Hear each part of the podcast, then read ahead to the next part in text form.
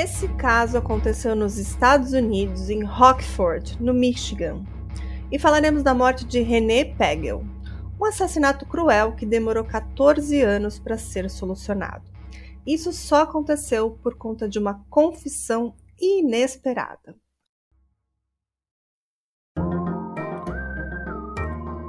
Olá, ouvintes do Drinkzinho, tudo bom com vocês? Para quem não me conhece ainda, meu nome é Carla Moraes. E eu sou a Juliana de Viziers. E esse é o Drink com Crime, um canal que conta casos de crimes reais, sempre acompanhado de bons drinks. E atendendo a pedidos, Ju, hoje a receita de drink vai no começo do episódio, aí a galera pode pausar, preparar o seu drink e voltar aqui para ouvir. Acho que faz todo sentido. Com certeza. Então, assim, atendendo a pedidos, a galera escreveu lá no nosso Instagram, que para quem não conhece ainda é o arroba drink com crime. E bastante gente pediu drink no começo. Então agora vai ter receita de drink em quase todos os episódios e bem no comecinho. E para o drink de hoje, vocês vão precisar de só três ingredientes. É muito fácil. Vocês precisam de 150 ml de polpa de maracujá, 150 ml de jurupinga e 100 ml de leite condensado. Vocês vão colocar no liquidificador a polpa, o leite condensado e a jurupinga e bater tudo muito bem. Se preferir, você pode coar e depois servir em taças com bastante gelo. Deve ser uma delícia, né, Ju? Hum, delícia. Então vamos lá, voltando ao caso de hoje. A Renê era uma mãe de três filhos. Ela tinha 41 anos e era formada em enfermagem e trabalhava como professora. Depois que ela se separou do marido, deixou para trás uma longa carreira de enfermeira para lecionar num centro técnico, o que lhe permitiria passar mais tempo com os filhos. E Renée era uma mulher de bom coração e havia acabado de fazer um ato extremamente altruísta. Ela tinha salvado uma vida. Ela passou por uma cirurgia longa e complexa para doar um dos seus rins para o pai de um dos seus alunos, que era um completo estranho para ela. Quando ela soube do quadro de saúde desse senhor, ela logo foi fazer os exames de compatibilidade e, quando deu uma combinação, ela não pensou duas vezes e aceitou doar um dos seus rins saudáveis. E num sábado, dia 5 de agosto de 2006, a René Pegel deveria se encontrar com uma amiga. Elas iriam a uma exposição de arte, mas ela não apareceu. E naquela semana, a René vinha se recuperando da cirurgia e todos ficaram muito preocupados e seria ali a primeira vez que ela sairia de casa para se divertir um pouco após esse procedimento. E eles então tentaram contato telefônico sem sucesso. O seu pai, o Forrest, e a sua madrasta então resolvem ir até a sua casa para ver se estava tudo bem. E quando chegaram lá, encontraram a filha morta em sua cama, enrolada em vários cobertores. E Continuando a história, a pacata cidade de Cortland Township, no estado do Michigan, foi abalada quando as autoridades locais receberam uma ligação perturbadora para o 911 do pai e da madrasta da Renée. Ao chegar na cena, não havia mais nada a se fazer. Havia muito sangue por todo o quarto. O médico legista determinou que ela sofreu mais de 50 facadas, ferimentos cortantes no tronco, cabeça e membros superiores. Tudo indicava que ela lutou, e ela lutou muito. Havia sinais de uma luta enorme, coisas derrubadas perto da cama e respingos de sangue cobriam as paredes e o teto. Muitas dessas feridas eram defensivas, como se ela estivesse tentando se proteger e lutar contra alguém. Ela tinha cortes em suas mãos e pés. O legista ainda escreveu em seu relatório: ela estava bem ciente do que estava acontecendo. E durante as agressões, René teria agarrado firmemente na arma do crime. Com isso, parte dos seus dedos tiveram cortes bem profundos e havia um grande corte na palma da sua mão. Ela estava no seu quarto, na sua cama, com mais de 50 perfurações em seu corpo, e parecia um crime muito pessoal, como se alguém não queria apenas matá-la, mas também fazê-la sofrer. A maioria dos golpes foi no rosto ou na parte superior do corpo. Não houve entrada forçada, joias, eletrônicos e dinheiros não foram roubados da, da residência. E havia, inclusive, um maço de dinheiro em um local bem visível em cima de um móvel. Ela usava apenas uma camisola e roupa íntima, indicando que provavelmente foi atacada enquanto dormia. E não havia sinais de abuso sexual. E também não encontraram nenhuma marca de entrada forçada na casa. O tenente Johnson, então detetive e um dos primeiros investigadores a chegar, descreveu a cena como a mais brutal que presenciou na época e desde então. E ele disse: Não foi uma morte rápida. Ela claramente lutou por um bom tempo. Não se trata apenas de alguém que queria matá-la, mas alguém que queria fazê-la sofrer. Está claro para o médico legista e para nós que ela estava agarrada à arma do crime e em desespero e quase teve os dedos decepados. Foram feridas profundas, não como se fosse uma faca de manteiga. Era uma faca grande, uma faca cabar, uma faca estilo militar que foi usada contra René. E eles afirmaram tudo isso baseado no tipo de ferimentos, já que a arma do crime não foi encontrada no local. O que eles encontraram na cena do crime foi uma lanterna laranja que talvez tivesse sido esquecida pelo criminoso, mas nela não havia nenhum DNA. E a Renée era mãe de um casal de gêmeos, né, um menino e uma menina de 7 anos de idade e de uma garotinha de 3 anos. E a René e o ex-marido Michael Pagel, conhecido como Mike, estavam separados e vivendo em casas separadas há mais de um ano. E naquela noite, os seus filhos ficariam com o pai e a sogra em uma casa a poucos quilômetros dali. E ela esperava ter uma noite tranquila em casa. A polícia começou a entrevistar as pessoas mais próximas da René, e o pai da René, né, o Forrest, disse que a viu pela última vez na noite anterior quando pegou as crianças junto com ela para levá-las para a casa do ex-marido, que ficava a cerca de 15 minutos da casa da Renée. E ele também falou com ela ao telefone mais tarde, naquela noite, quando ele ligou para ver como ela estava. E a Renée, ela estava passando por um turbulento divórcio. E o seu ex-marido, né, o Mike, certamente era o suspeito número um. Mas naquela noite ele tinha um álibi já que estaria numa casa a cerca de 10 quilômetros dali, junto com a sua mãe, a Patrícia, que estava ajudando ele ali a cuidar dos netos. E a Patrícia Pagel veio de sua casa numa outra cidade para ficar alguns dias ele com o filho para ajudá-lo com os três filhos pequenos. E quando os investigadores aparecem na casa de Mike na noite de sábado, ele não estava lá.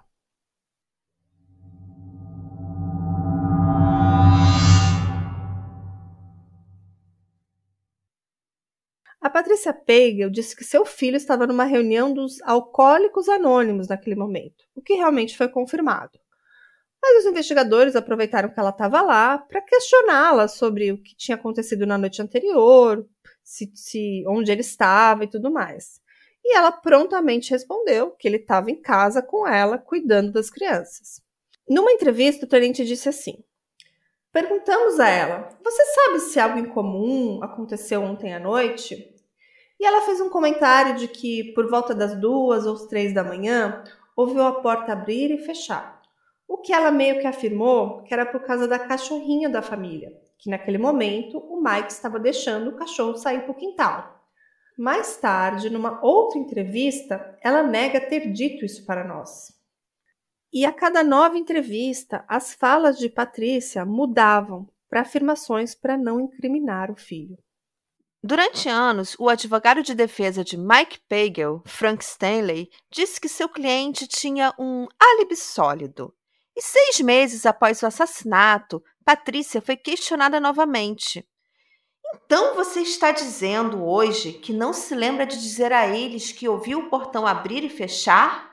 E nesse novo depoimento, dado em 21 de fevereiro de 2007, Patrícia Pagel insistiu que foi ela quem se levantou às 3h30 da manhã, da madrugada, para deixar o cachorro sair. Ela também disse que na noite do assassinato de René Pagel, duas das três crianças estavam acordadas a uma hora da manhã, o que contradiz o depoimento do seu filho de que as crianças foram para a cama por volta de nove e meia daquela sexta-feira à noite. Patrícia Pagel disse em seu depoimento que ouviu Mike Pagel acalmando as crianças por volta da uma hora da manhã, mas que depois disso ele teria dormido a noite toda no sofá da sala. A mãe dele ainda afirmou que dormia em seu quarto quando uma hora levantou e o viu no sofá. Nesse depoimento, Patrícia Pagel comentou que o assassinato da Nora era um mistério que um dia seria descoberto. Bom, agora vamos voltar um pouco no tempo, né, para antes do crime. O Mike, ele não era um bom marido, mas parecia ser um bom pai. Ele cuidava bem das crianças e era bem amoroso com elas. Apesar de às vezes ele ter umas atitudes meio absurdas ali na presença da mãe, né, na presença da Renée. Naquele momento, eles passavam por uma separação muito conflituosa e o pai chegou a pedir a guarda das crianças definitivamente é, e chegou a pedir para René, para que a René pagasse uma pensão a ele de 2 mil dólares. E após muitas discussões, ficou acordado que a guarda ficaria com os dois. Mas a mãe era a principal cuidadora. Assim sendo, era o Mike que lhe deveria pagar essa quantia mensal. E isso o enfureceu. Dias antes, as crianças ficaram com o pai e quando a Renée recebeu alta do hospital, né, depois de doar o seu rim, ela tentou ligar para o Mike o dia todo, deixou mensagens dizendo que ele, ela mal esperava a hora de ver as crianças, que ela estava com saudade dos filhos, né? E o Mike não respondia.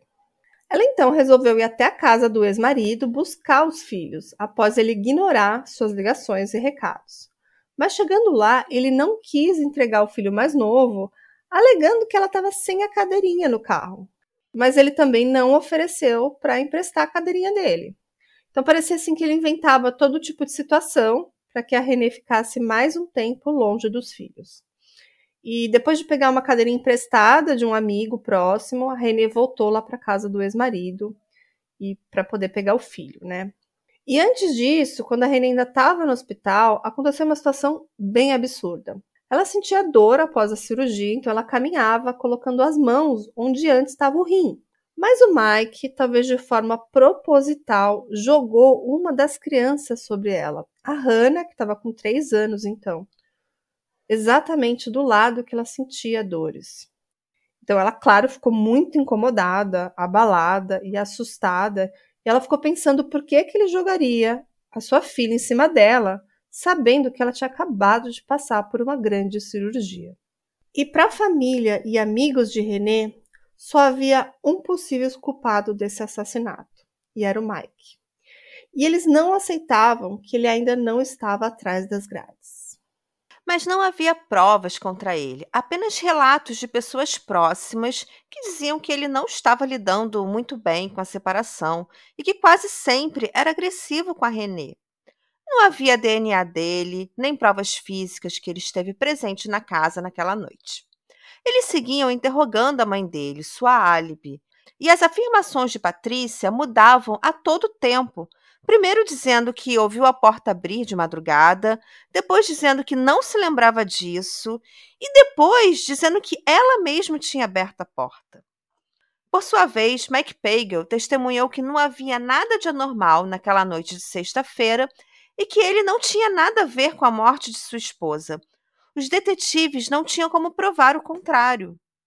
Também não encontraram nenhum arranhão ou marca de brigas. Suas mãos estavam em perfeito estado e foram fotografadas pela polícia. Mike também foi fotografado sem camisa e não encontraram nada, nenhum vestígio de briga. E o tenente Johnson disse: Nós simplesmente não estávamos encontrando evidências. Acho que foi bem planejado. Acho que ele provavelmente se preparou para fazer isso e depois acho que se limpou muito bem e descartou tudo.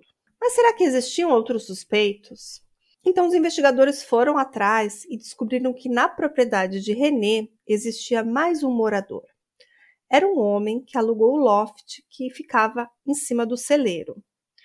Ele foi intensamente investigado e não encontraram nenhuma evidência de que ele tivesse algo a ver com o assassinato. Ele também disse não ter visto nada estranho naquela noite. E o tenente Johnson disse que esse inquilino né, cooperou totalmente, que também não tinha nada incriminador contra ele. Bom, depois os investigadores foram atrás de mais um suspeito. A Renée tinha um relacionamento tenso com o irmão do seu ex-marido, o Charles, também conhecido como Bo. Os dois não se gostavam, a ponto do Bo até se recusar a estar no casamento deles, porque não queria que seu irmão se casasse com a Renée. E durante o casamento do Michael com a Renée, é, o Michael acabou se afastando do Bo, mas depois da separação dos dois, eles reacenderam a amizade, segundo pessoas próximas do casal. Então, depois que eles se separaram, os irmãos voltaram a conversar e tudo mais, né? Bom, a polícia foi entrevistar o Bo e ele era motorista de caminhão. E ele afirmou que ele estava do outro lado do estado, em outro lugar, em outra cidade, quando o assassinato ocorreu. E ele disse que chegou em casa depois de fazer o trajeto só na noite seguinte e depois saiu para jantar com amigos antes de encerrar a noite. E na outra manhã seguinte, ele também disse que foi passear de canoa com a filha. E depois, alguns amigos e familiares acabaram apoiando esse álibi e a polícia foi forçada a deixar o Bo ir. Então os olhares voltavam-se novamente para o Mike. E o tenente ainda disse: qualquer detetive de homicídio dirá que o marido é sempre um dos primeiros suspeitos. E as atitudes de Mike Pagel depois que voltou para casa, depois daquela reunião dos alcoólicos anônimos, foram bem estranhas. Primeiro que ele chegou e já de cara ele viu os detetives na sua casa e ficou meio que sem reação, né? E o detetive Jack Smith chegou a escrever no seu relatório inicial sobre esse encontro. Abre aspas. Ele não expressou nenhuma emoção ao saber da morte dela. Em nenhum momento ele chorou ou demonstrou preocupação. O detetive Johnson e eu pedimos a sua cooperação e assistência. E o Mike nos disse que precisaria entrar em contato com seu advogado sobre o assunto. Eu perguntei o porquê e ele disse que era porque o advogado do divórcio disse para ele não falar com a polícia sobre a René. Fecha aspas. Os detetives investigaram por um ano inteiro após o assassinato e, mesmo quando o caso esfriou, eles voltaram regularmente para toda aquela papelada para tentar novamente. E os anos foram se passando. Enquanto isso, Mike seguia cuidando das crianças, que sentiam falta da sua mãe e não imaginavam que o pai era o principal suspeito. Certa vez, uma das filhas de René, a Sara, que tinha sete anos na época do assassinato, deu uma entrevista dizendo que o pai sempre foi amoroso e carinhoso. Ela já estava adulta quando deu essa entrevista e disse que ele era a pessoa que ela mais confiava na vida, mas que quando ela tinha uns 14 anos, começou a perceber que a morte da sua mãe, de forma tão violenta, não parecia um crime qualquer. E mesmo não querendo acreditar que seu pai seria capaz disso, via as campanhas na internet dizendo que o seu pai era o culpado. Por muitos anos, os amigos de René Pagel também garantiram que ninguém esqueceria o caso de René, sempre exaltando suas qualidades como uma mulher muito corajosa e bondosa. Foram criadas páginas na internet como a whokilledrené.com e nesses canais Chris Kendall, amiga próxima da René Pagel, pressionou por anos pela prisão de Mike Pagel. Sua amiga escreveu: Ela era como uma luz brilhante, querendo servir as pessoas. Ela deu uma parte de si para um homem que ela nem conhecia. O tempo todo ela fazia o bem e ela estava passando por esse divórcio horrível. E ela sabia. Ela me disse todos os dias daquela última semana da vida que tinha medo que ele fosse matá-la.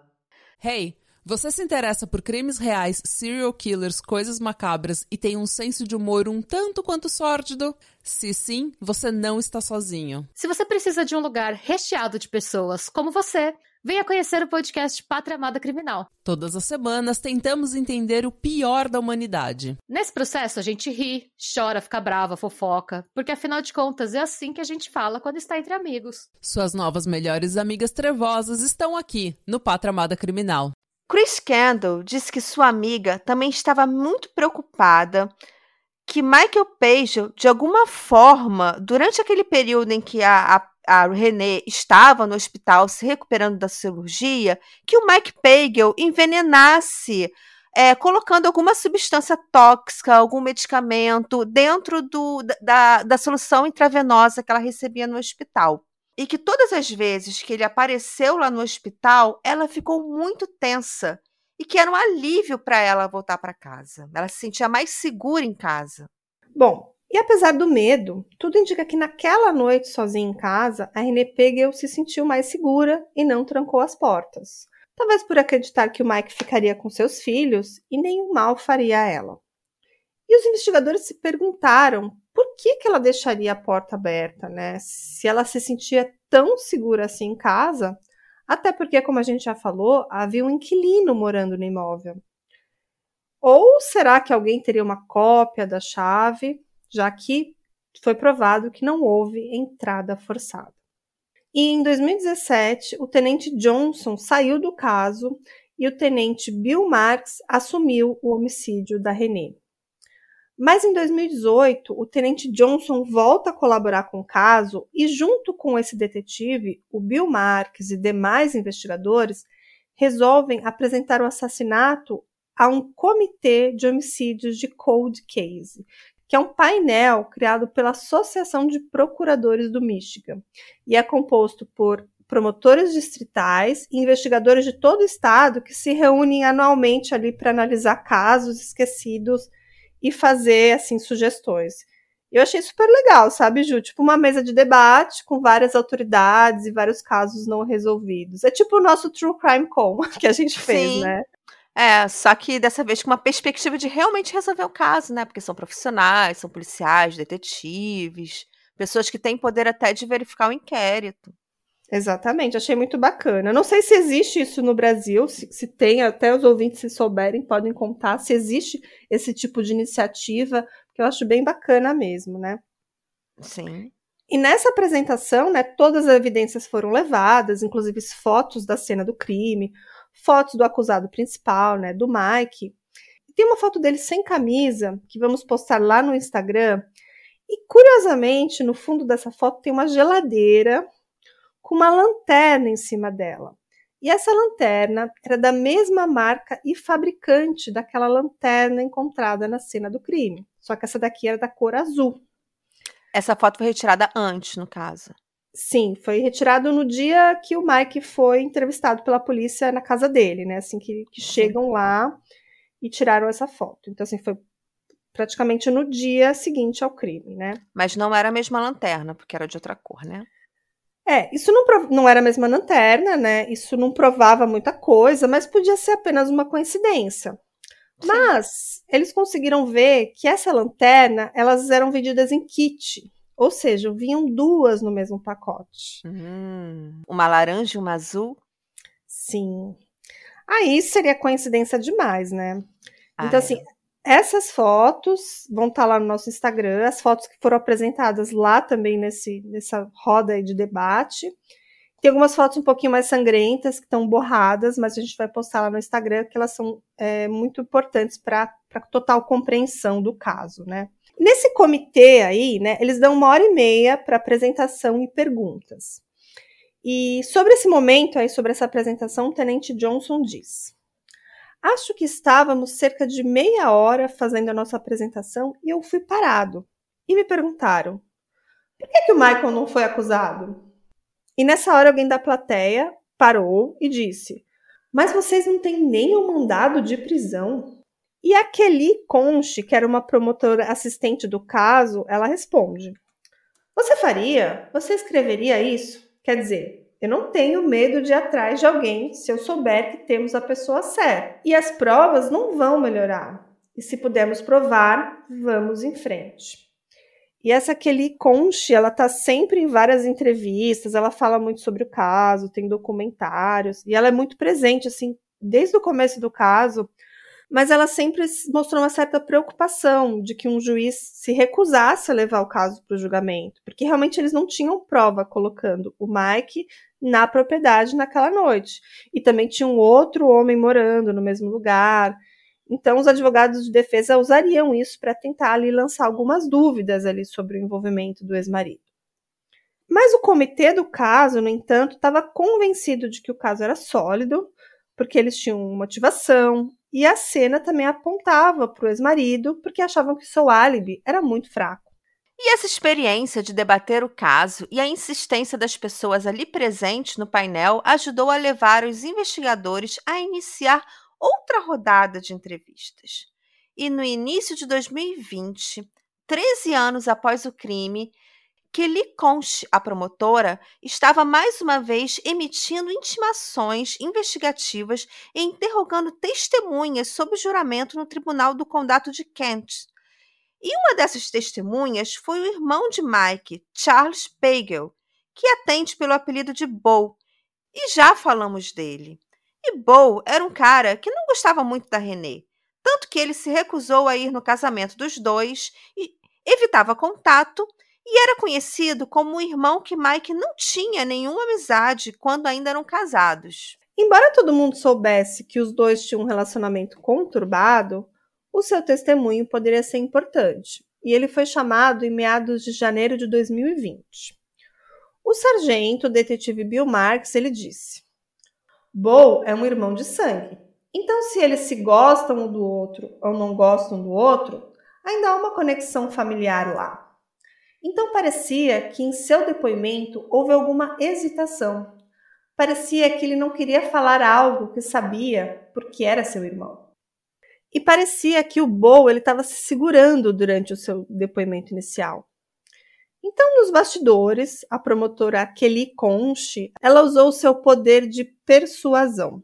Ela falou assim, ó: "Olha, a gente acabou por hoje, mas quando você sair daqui, se quiser falar alguma coisa, vamos te dar um período de carência, depois você procura a gente. E não demorou muito para que o advogado do BOU ligasse para os promotores e dissesse que o seu cliente queria esclarecer algumas coisas. Em 3 de fevereiro de 2020, o BOU assumiu a posição de testemunha mais uma vez e fez uma revelação. Meu irmão disse que matou René. O Bol disse que os irmãos estavam dirigindo em agosto de 2011 perto da sua cidade natal, que é Saginaw. Estavam procurando veados enquanto Mike bebia cerveja. E eles tinham parado sobre uma ponte sobre o riacho Birch Run e estavam conversando sobre o recente casamento da enteada do Bol. Quando o assunto divórcio ali veio, veio à tona, ali veio para a conversa. E naquele momento, Mike teve uma atitude bem estranha. Ele falou. Ele virou para o irmão e falou como ele tinha finalizado o seu divórcio. Então lhe mostrou a faca. O Bo testemunhou que depois disso, o irmão descartou a arma do crime ali, naquele rio. Em seu testemunho, o Bo falou que provavelmente essa faca esteve por anos escondida na propriedade da mãe, mas que agora ele havia enrolado numa bolsa preta e jogado ali no rio. Enquanto Mike jogava a arma, descartava ela, falava que foi até a casa da Renée naquela noite confrontar ela e que ele a matou porque ela não lhe daria o que ele queria. E o Mike ainda falou que escondeu muito bem em buracos todas as provas contra ele, que a polícia jamais encontraria. Mike disse ao irmão: eu a fudi. E se você contar alguém, eu vou fuder você também. Segundo ele, a confissão na ponte aconteceu em agosto de 2011, cinco anos após o assassinato. Testemunhas disseram que Mike Pagel estava irritado com um acordo de divórcio, porque achava que deveria ter conseguido a casa, os filhos e o apoio financeiro de René Pagel. Na época, ela, né, a Renée, trabalhava em vários empregos para sustentar a família, enquanto o, o Michael trabalhava meio período e se considerava o principal cuidador das crianças. Mas o juiz concedeu a René Pagel a custódia das crianças da, da casa e ordenou que Mike Pagel pagasse a pensão alimentícia. Bom, agora voltando lá para aquela confissão. Parece que o Bo ele estava se preparando há tempos para fazer essa declaração. Porque no dia 18 de novembro de 2019, uma dica surgiu no Facebook. A amiga da Renée, a Chris Kendall, que gerencia a página sobre o caso, ela recebeu um pedido de amizade surpreendente e descobriu que era o Bo, o irmão do Michael, que queria falar com ela. A Cris disse à polícia e eles providenciaram para que a conversa fosse gravada, né, que aquela ligação fosse gravada. E o que Bo revelou durante o telefonema a chocou. O Bo disse que o Mike estava perdendo a cabeça e o Bo estava com medo de se tornar a próxima vítima do irmão. Embora ele não mencionasse nessa conversa o nome da primeira vítima do Mike, acho que não era difícil de adivinhar, né? Era René. No banco das testemunhas, Bob Pagel se esforçou para explicar o porquê não havia se esclarecido quando prestou depoimento em meados de janeiro de 2020. Eu realmente não sei o porquê. Eu simplesmente não consegui contar tudo. Alguma coisa não me deixava falar. Então lhe perguntaram por que tinham finalmente decidido se apresentar. E Bo disse: a verdade só precisava vir à tona e nossa família precisava continuar.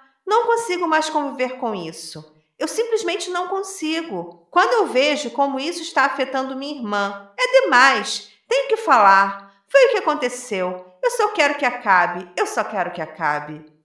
Bob Pagel disse que havia compartilhado a confissão de seu irmão na ponte com sua mãe, Patrícia Pagel, logo após o ocorrido. Eu contei a ela o que tinha me dito. Eu disse a ela e ela disse: só não faça nada agora. Espere até depois que eu for embora. Ela parecia surpresa, perguntaram a ele, e ele respondeu que não. Patrícia Pagel morreu em setembro de 2019. Meses depois, no início de 2020, os promotores chamaram Bow para nova rodada de intimações investigativas e ele compartilhou com ele a confissão de seu irmão. E a promotora Kelly Conche disse: quando ele finalmente contou, ele não estava ansioso para fazê-lo. Acho que é por isso que sou tão verdadeiro. E eu acho que a razão pela qual ele finalmente contou é porque ele tem uma mulher em sua vida, que é importante para ele. Ele está planejando se aposentar e viver sua vida de casado. E se ele mentisse dessa vez e pudéssemos provar, ele iria para a prisão por mentir. E ele simplesmente não estava disposto a fazer isso. E a investigadora diz que o Bowl demonstrou se preocupar profundamente com os filhos da Renée e ele saber o que aconteceu com a mãe deles provavelmente pesou em sua mente. A única declaração que as autoridades lutaram para acreditar foi a alegação de que o Bowl nunca suspeitou do seu irmão como assassino. E ele disse que a confissão para ele foi uma grande surpresa. Ele falou assim: Eu fiquei chocado e louco. E todo mundo que eu conhecia acreditava que o Mike era inocente. E também no tribunal, no dia que o Bo relatou a sua confissão, né, a confissão do Mike, estava o sargento Bill Marks. E ele falou que tudo parecia bom demais para ser verdade. Ele falou assim: houve uma dose de ceticismo. Tudo isso, depois de anos e anos, a história simplesmente soou suspeita. Não quero dizer que foi inventada, porque isso não é justo, mas soou quase difícil de acreditar. É verdade? Se é verdade, como vamos encontrá-la? E no caso, ele se referia à faca, a faca que o irmão jogou no riacho. Então, os investigadores consideraram fazer uma escavação no leito do riacho, mas acharam que era uma coisa muito cara. E também achavam que mandar, por exemplo, mergulhadores ali para um rio que era super escuro, cheio de lodo, tinha muito detritos, eles achavam muito perigoso. E no final, o sargento ele criou uma engenhoca que arrastava ali no, no leito do riacho com um imã super forte na ponta. É, e ele falou assim: ó, o imã que tínhamos era um imã grande, industrial, e tinham cordas amarradas em ambos os lados. E durante três dias eles trabalharam ali incessantemente tentando pescar aquela faca com esse dispositivo improvisado mas eles nem mesmo sabiam se aquela faca ia grudar, porque ela poderia ser, por exemplo, de aço inoxidável. E aí ele falou o seguinte: foi no terceiro dia e ficamos um pouco desapontados, para ser honesto. Puxamos do leito do riacho tudo, desde peças de carro a projéteis de espingarda, todo tipo de bugiganga. Eu estava mais do que confiante de que se tivesse no fundo daquele rio, iríamos encontrar. Então, quando chegamos perto do final e não estávamos encontrando, eu estava confortável em dizer que pelo menos tínhamos tentado e tínhamos esgotado essa opção. Mas depois da penúltima passagem do último dia, eles tiveram um avanço. Ele falou o seguinte: estávamos a cinco metros da ponte, não era muito mais longe. E o detetive Paul estava do outro lado do imã comigo, Estávamos indo e voltando e eu puxei o meu lado da corda e ficou pendurado em algo resistente. Ao puxá-lo para trás, ele o levantou e lá estava. Era uma grande faca preta presa ao imã e foi um momento emocionante. Então a faca veio presa a diversos outros materiais, lixos descartados no rio, e era exatamente como Boa descreveu. E a faca estava lá há anos, e a empresa que fabricou a faca confirmou mais tarde que ela foi realmente produzida no ano que a Renée foi assassinada ou antes. E o comprimento da lâmina e a ponta, que era bem incomum, combinavam exatamente com o que, que o médico legista, no ano de 2006, disse que era a faca que eles deveriam procurar como a arma do crime. O investigador depois afirmou: a lâmina tem 9 centímetros de comprimento, mesmo comprimento que o médico disse que deveríamos procurar, mesmo comprimento que causou essas lesões na René. Tinha o tipo de marca que é muito incomum, que combina com as lesões do corpo e do crânio da René. Em 5 de fevereiro de 2020, eles prenderam Mike Pagel durante uma parada de trânsito no condado de Saginaw, não muito longe de onde ele havia se mudado com seus filhos em 2012. O tenente Johnson, que não estava mais na unidade de detetives, perguntou aos promotores se ele poderia ser o primeiro a algemar Mike Pagel 13 anos após seu primeiro encontro com ele. Eu queria ser o primeiro porque Mike e eu tivemos uma conversa fora da sua casa. Eu disse: Sua hora chegará. Então, quando eu o prendi, lembrei da nossa conversa, que ele seria preso, e disse: Hoje é o dia, sua hora chegou. O tenente Johnson só lamentou não ter conseguido fazer a prisão antes, antes da morte do pai de René Pagel. Ele havia prometido a Forrest que conseguiria justiça para sua filha. Ele falou: Infelizmente, ele já havia falecido, então foi uma promessa cumprida, mas demorou um pouco mais do que esperávamos. Logo após a prisão de Mike, o sargento detetive Marks foi até a casa da irmã de Mike Pagel e se encontrou com os filhos adultos de Mike e René Pagel para dar a notícia. Essa foi provavelmente uma das notificações mais difíceis que já tive que fazer. Porque você tem uma família que viveu isso nos últimos 13 ou 14 anos. Eles não tiveram uma mãe, eles foram constantemente expostos a tudo que é direcionado ao pai deles. E agora vamos dizer a eles que todas as coisas que ele lhes disse ao longo da vida deles é uma mentira completa. As crianças não fizeram perguntas sobre o caso contra o pai nessa notificação de prisão inicial, mas a família depois solicitou uma reunião e detetives e promotores realizaram uma reunião de várias horas via Zoom para explicar à família, para explicar às crianças o caso contra o Mike Pagel. E assim, lembrando que isso foi em plena pandemia, tá? Por isso que foi via Zoom, várias, é, vários depoimentos, você vê pessoas de máscara, porque foi agora em 2020, né? E logo após o assassinato da Renée, o Mike mudou de cidade com seus filhos para uma cidade no meio do Michigan e mais tarde ele se mudou para Freeland, no, no, condado de Saginaw. E os gêmeos, que na época da morte da Renée tinham sete anos, né, já eram adultos, né, e eles estavam morando é, em West Michigan para estudar na Grand Valley University, e a filha mais nova já estava prestes a começar a faculdade. E o investigador ainda disse: são ótimos garotos, eles realmente são. Infelizmente, a Renée se foi, o Mike está na prisão e as crianças são as que sofrem. As crianças perderam a mãe para ele e agora perderam um pai que tem que conviver com o fato de que ele é a razão por trás de não terem uma figura materna agora. E a promotora, a Kelly Concha, ela ainda disse: eu nunca consegui superar o fato de que ele matou a mãe dessas crianças e que agora ele estava as criando. Mas não seria tão fácil assim, já que o Mike Pagel colocaria a culpa no seu irmão Bo. Inicialmente o Mike acabou se declarando culpado de assassinato em segundo grau e os promotores eles permitiram ali um acordo para poupar as crianças da dor e de um julgamento muito prolongado. E eles também queriam evitar que o Mike Pagel continuasse alegando a sua inocência, porque para eles o Mike era o verdadeiro culpado, né? E de acordo com a promotora, ela fala o seguinte: Nenhum de nós queria que os filhos de René passassem o resto de suas vidas pensando se ele tinha sido o assassino. Pelo menos agora, eles sabem que ela está morta por causa do pai. Se as pessoas quiserem acreditar que outras pessoas estavam envolvidas, deixe-nas. Mas todos sabemos que ela estaria vivo se Mike Palin não a quisesse morta. Bom, tudo isso porque enquanto ele se declarava culpado, o Mike alegou que ele tinha contratado o seu irmão, o Bo, para realmente cometer o assassinato, prometendo pagar-lhe 100 mil dólares com a sua parte da herança assim que ela morresse.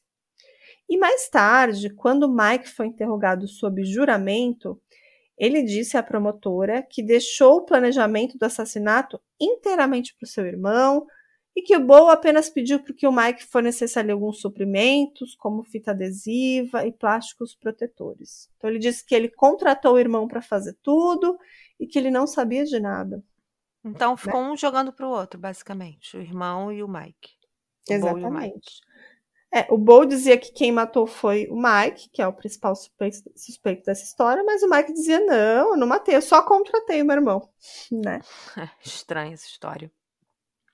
O ex-marido Mike ainda disse: Lembro-me que meu irmão tinha assistido a uma espécie de programa do CSI, em que alguém se envolvia com plástico filme e fita para evitar que o DNA saísse, que o DNA se espalhasse.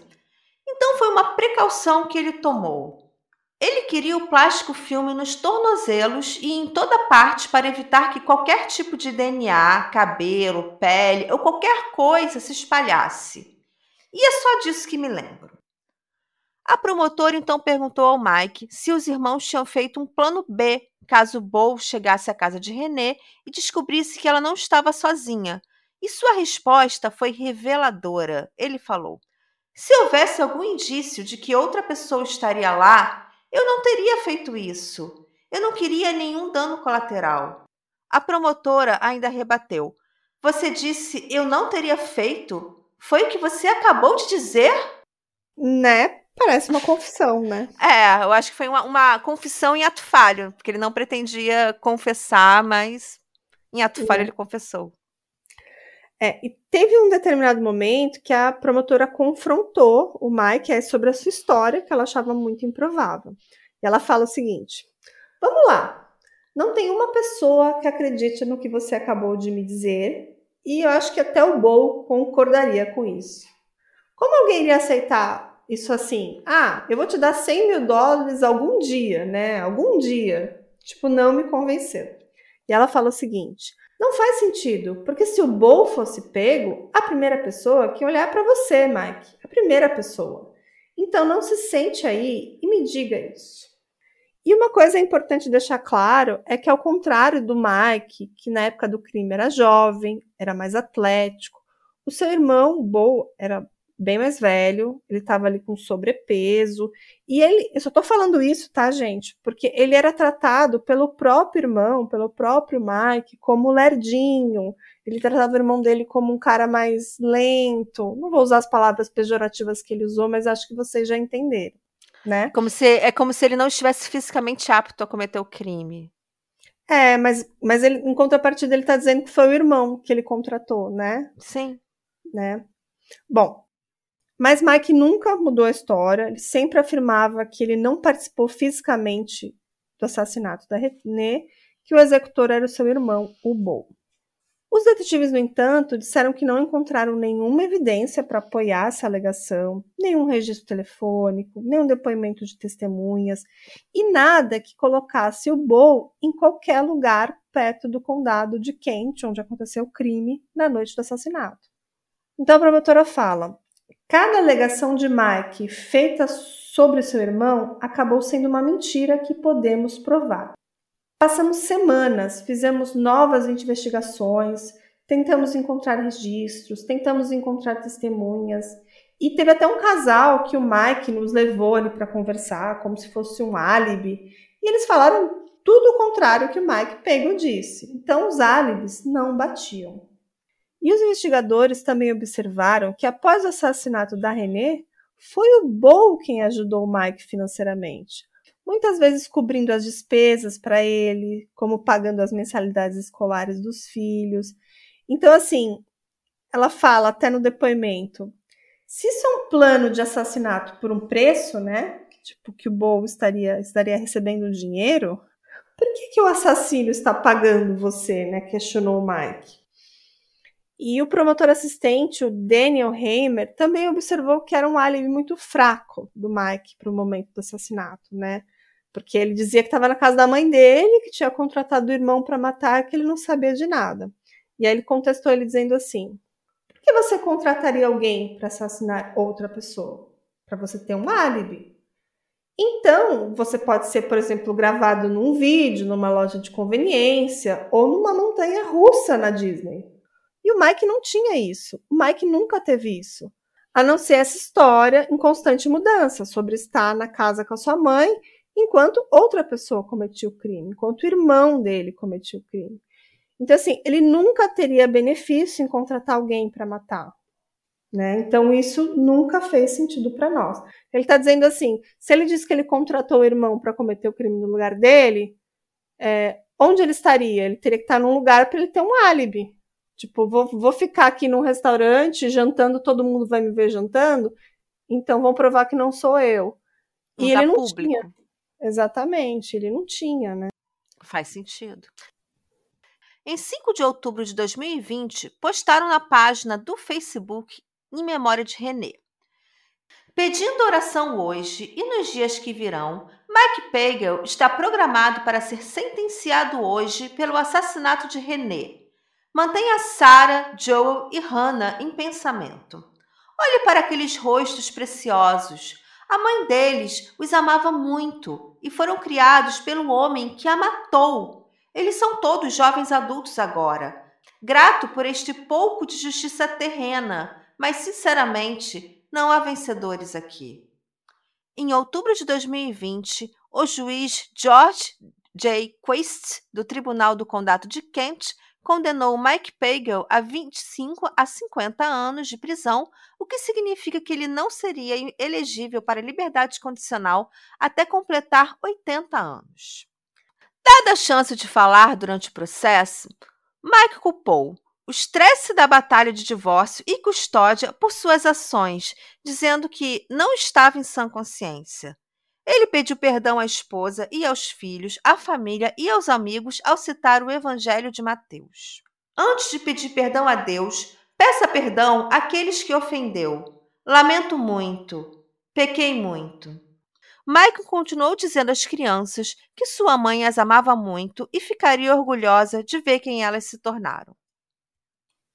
Os três filhos adultos sentaram-se na sala do tribunal durante a sentença, enquanto o juiz lia uma carta que uma das meninas, uma das dos gêmeos, né, a Sara, havia enviado ao tribunal. E ela diz assim: "Desde pequena, o caso da morte da minha mãe, Renê, tem sido fonte de uma dor indescritível. Faltava a minha relação com uma mãe, a que toda criança tem direito. Essa é realmente uma situação impossível de entender sem estar na posição em que eu e o meu irmão estamos. Sofremos e continuaremos a carregar conosco e para o resto das nossas vidas essa dor. Independente do envolvimento do meu pai, é impossível alguém dizer que ele não fez um trabalho incrível criando Joel, Hannah e eu. Nunca consegui ter a relação que deveria com a minha mãe, mas tive uma relação com meu pai, que ainda valorizo mais que tudo. A tia das crianças, a Michelle, disse que sua irmã ficaria excepcionalmente orgulhosa dos jovens adultos que seus filhos se tornaram. Ela disse assim: eles são inteligentes, motivados, realizados, responsáveis e de bom coração. Esses últimos anos foram muito difíceis para todos os envolvidos. Somos extremamente gratos a todos os envolvidos em trazer a verdade à luz. Então, esse foi o caso de hoje. E se não fosse por uma conversa entre irmãos numa ponte isolada, a chave para o mistério de assassinato de mais de 13 anos provavelmente ainda estaria escondida, né? Que era aquela enorme faca jogada no rio. Sim. E eu acho que se o Mike não tivesse confessado, esse caso ainda geraria muitas dúvidas. Sim, com certeza. Porque realmente não tem muitas provas físicas, né? Uhum. Sim.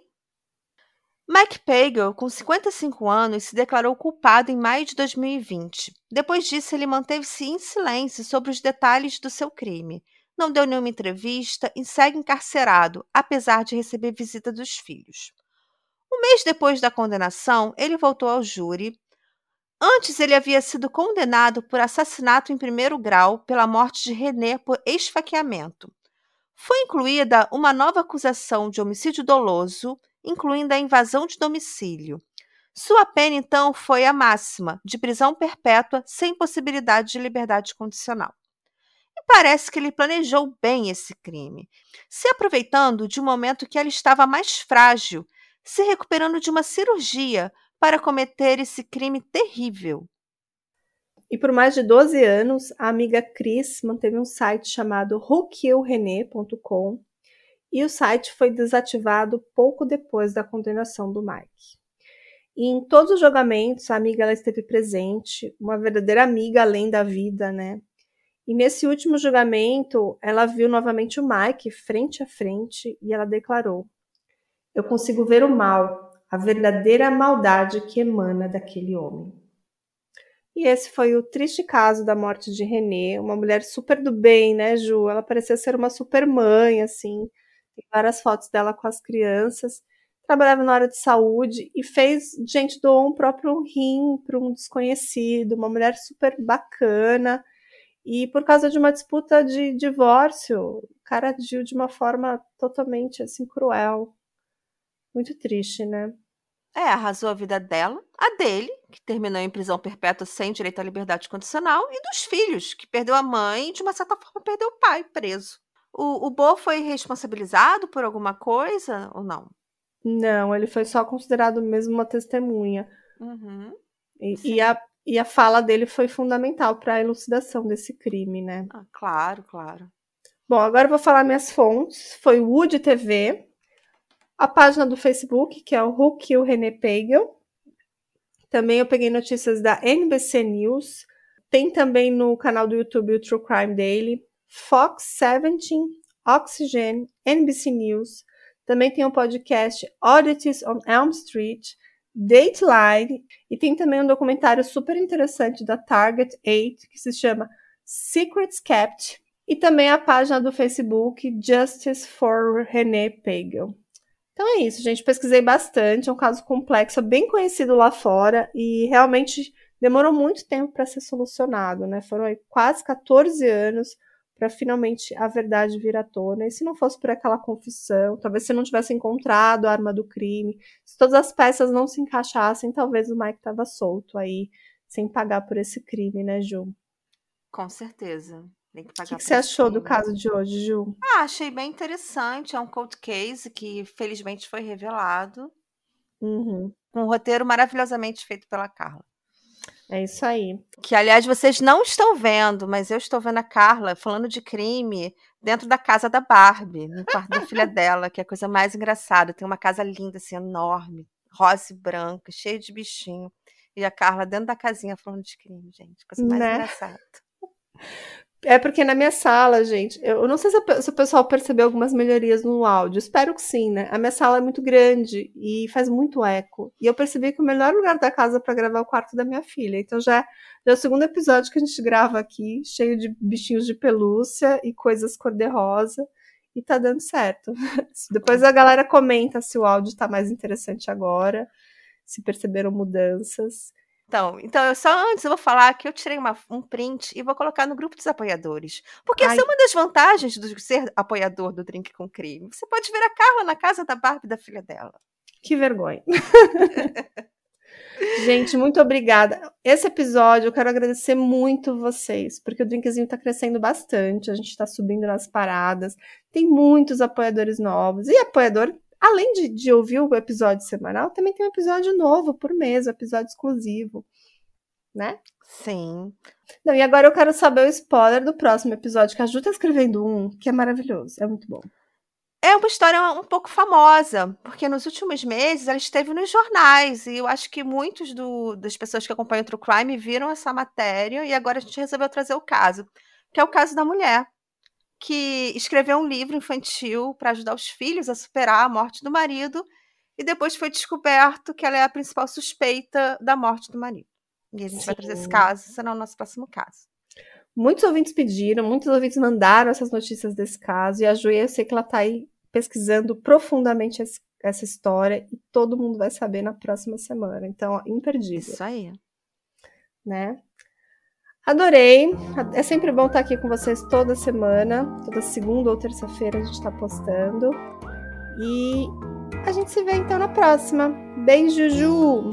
Beijos. Beijo todo mundo. Tchau. Tchau.